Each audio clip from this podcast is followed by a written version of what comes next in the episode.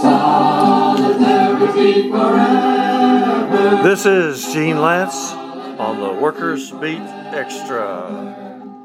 The National Labor Movement, the National AFL CIO, charters local central labor councils all over the country, and it requires them to hold strategic planning sessions.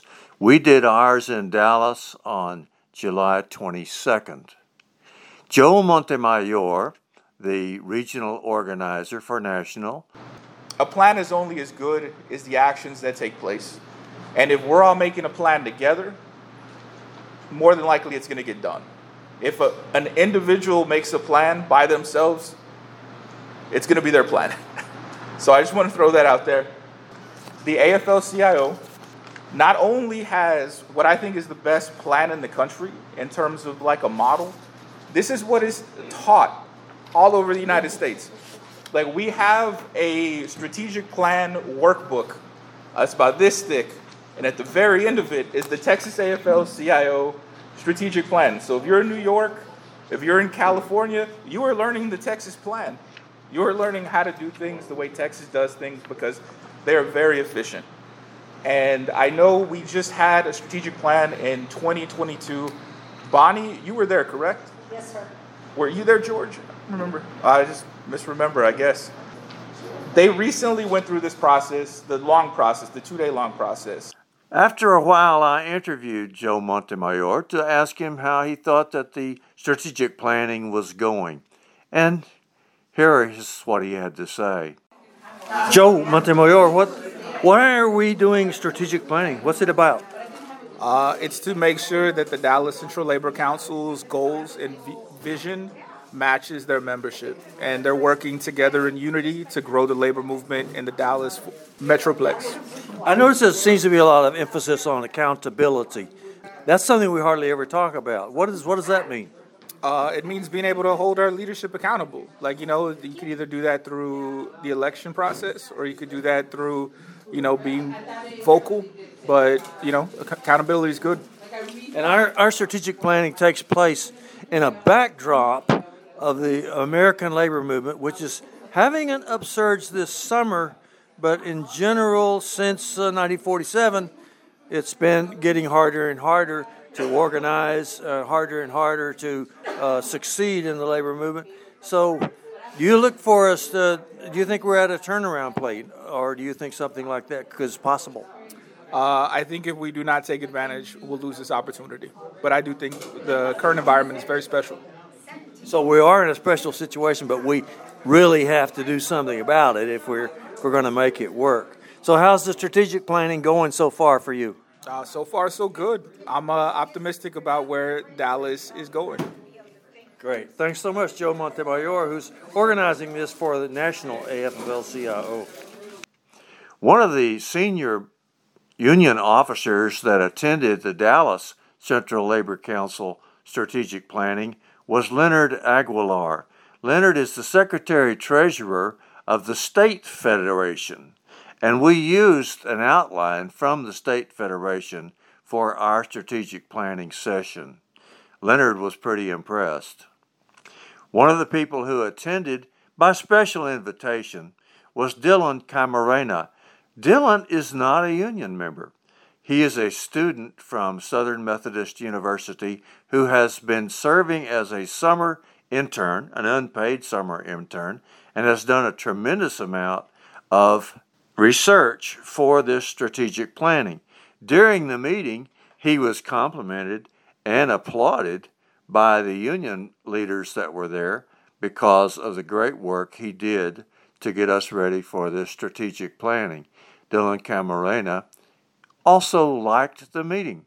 Just about everybody that I talked to was excited and charged up by the strategic planning meeting. This is George Rangel, who is the executive vice president of the largest union in Dallas County, Alliance AFT, which is the educators union. In the planning that we're doing today, we need to look at the big picture. It's not about individuals that are in the council. It is about the whole group that's part of the council that we need to start planning and looking and strategically looking at how we can motivate and encourage everybody to participate. And you're George Rangel. What's your position in the labor movement? I am the vice president for Alliance AFT, and I'm also on the executive board of the Central Labor Council.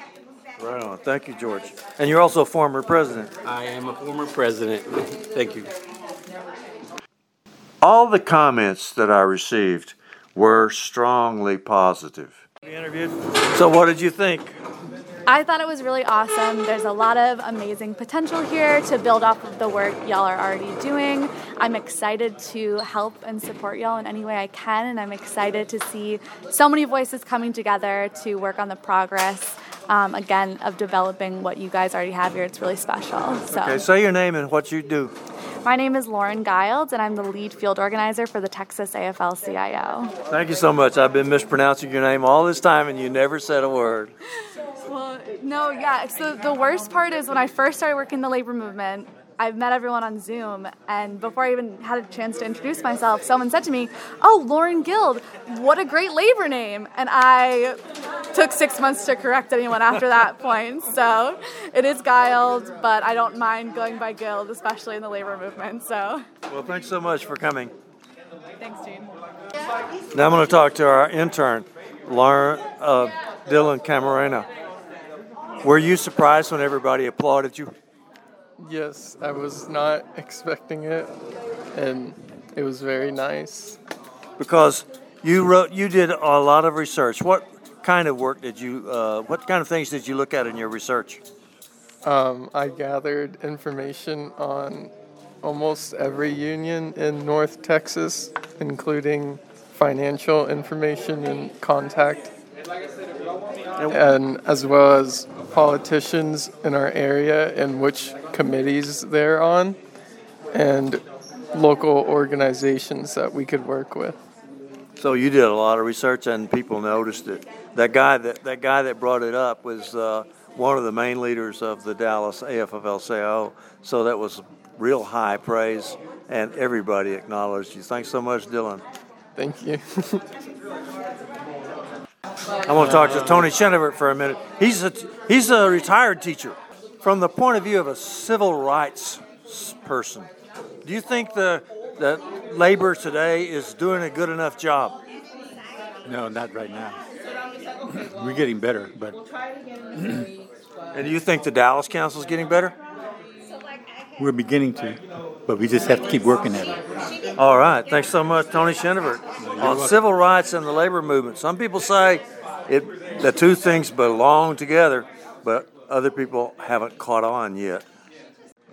I'm talking to Ernest Tilley from the Communication Workers of America, Local 6215. Uh, you're at the strategic planning too. What do you think? So far, I think the training's been pretty good, man. It kind of gives us a kind of a, from a perspective of just of not only delegates but the members, for us where we are and where we can actually potentially go as far as a, a, a CLC organization. So you're more hopeful now than you were, for example, yesterday. I am, I am, because I, you know, some place sometimes you, even myself included, we become stagnant, and sometimes just seeing some of the reviews can let, let me know personally there's things I can be doing more for for the for the Central Labor Council. So this process is working. It is, yes, sir. I think I think it's a good thing for all of us. From my own point of view, I thought we started at the wrong place. We didn't look at the general picture of the situation that we were in before we started making plans. Because the situation that we are in, in, in my personal opinion, has changed radically. It hasn't changed in the sense of how hard it is to organize a union. It's still very, very hard. It hasn't changed in the sense that the political climate in Texas for workers has changed radically because it's it's just gotten worse. The Republicans who run the state of Texas really hate working people and have been taking away our rights at every opportunity. It hasn't changed in the sense of how many members there are available to us because the labor movement has been slowly diminishing in its proportion of the workforce that it has organized ever since the late 1940s. So that's the situation we were faced with. going into this, we could have also mentioned that the workforce is aging in America. And the people that are in unions is also aging. The average age of union members, according to a Google search, is 47 to 54.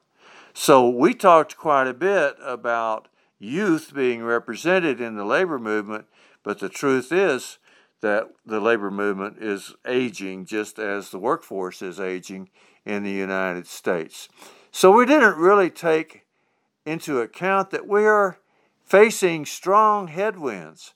We also, on the positive side, did not really take into account the fact that is really overwhelming me that labor has higher approval ratings than anybody.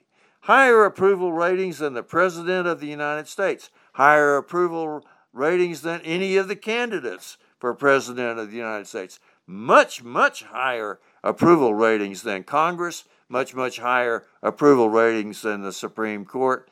As far as I can tell, the labor movement has a higher approval rating from the American people than any institution. So I would have liked it better if we had taken that into account as we went through this process of strategic planning. But it was a really good project, and we were able to compare ourselves to what we should have been doing, what we may have been doing, and what we're going to be doing. We appointed a committee to make a number of suggestions as to how we can improve, and I'm sure that we will continue to improve. We will continue this fight right to the finish.